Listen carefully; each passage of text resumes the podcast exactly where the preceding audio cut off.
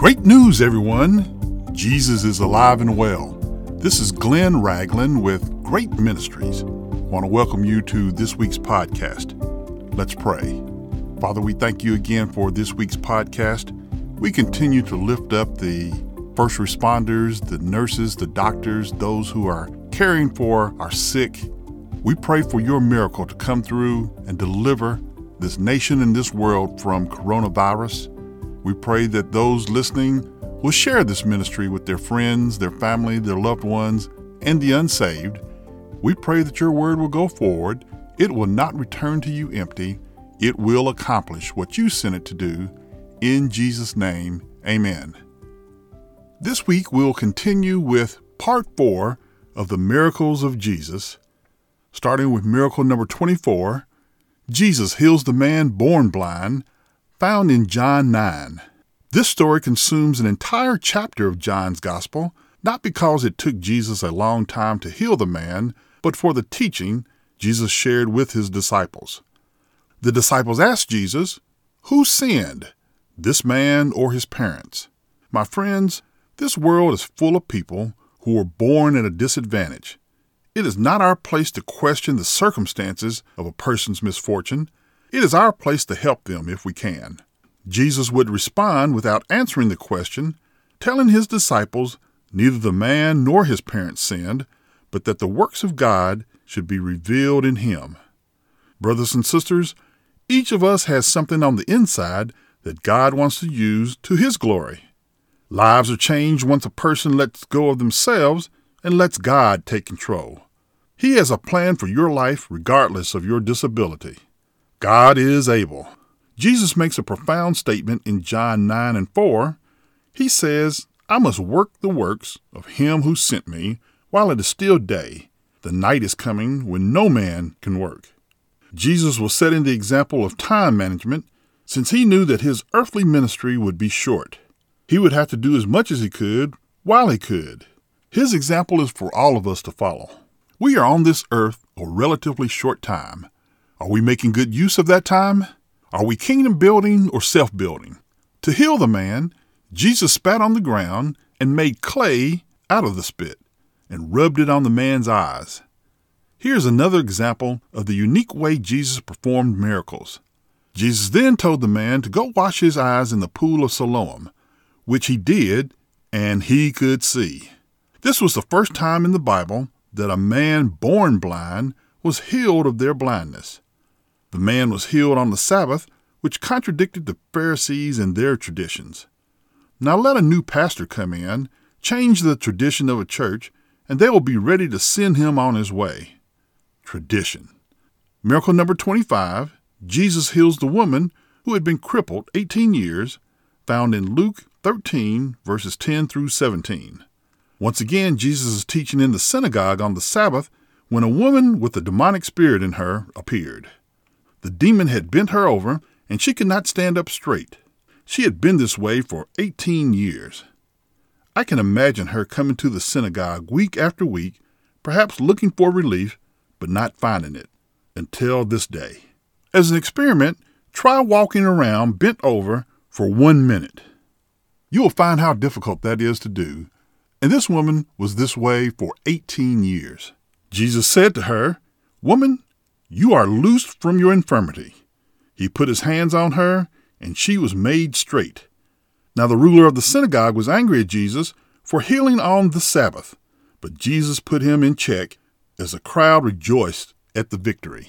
Miracle number 26 Jesus cures the man with dropsy found in Luke 14, verses 1 through 4. In this miracle, Jesus was invited to the house of one of the rulers of the Pharisees to eat bread on the Sabbath. It is curious how Jesus still associated with the very men who accused him. Now, a man with dropsy came before Jesus. Obviously, he had also been invited to the ruler's house by the Pharisees to see if Jesus would heal him on the Sabbath. But Jesus beats them to the punch by asking is it lawful to heal on the Sabbath? Now there is no law of Moses written which stated that you could not heal on the Sabbath. The Pharisees knew this and so remained quiet at Jesus' question. Jesus will go ahead and heal the man with dropsy, Dropsy is the accumulation of fluid in the body that swells up the body, causing the person to look bloated. Miracle number 27 Jesus cleansed 10 lepers, found in Luke 17, verses 11 through 19. I discussed this miracle in my Thanksgiving podcast, so I encourage you to go back and listen to it. Ten lepers were healed by Jesus as they were on their way to show themselves to the priest, but only one came back to thank Jesus for healing him, and he was a Samaritan. Here we have Jews and Samaritans who hated each other, struck down with the same disease. They had no choice but to hang out together since they were social outcasts. The Samaritan leper showed his gratitude. If you have not gotten sick from the coronavirus, you should praise God. If your family is safe and well, you should praise God. If you still have a job, you should praise God. If you don't have a job, you should still praise God because He has another job waiting for you. Miracle number 28 Jesus raises Lazarus from the dead, found in John 11, verses 1 through 46. Now, almost the entire 11th chapter of John is devoted to this miracle. Lazarus, Mary, and Martha were friends of Jesus, and the sisters sent word to Jesus that Lazarus was sick.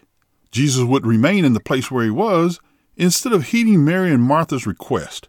Oftentimes, a loved one becomes sick, and we pray with all that is in us for healing. When healing doesn't come, we may question God's motives for letting our loved one die.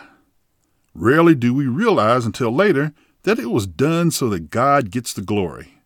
After Jesus tells his disciples that Lazarus was dead, he follows that statement with this statement that seems indifferent, found in John 11 and 15.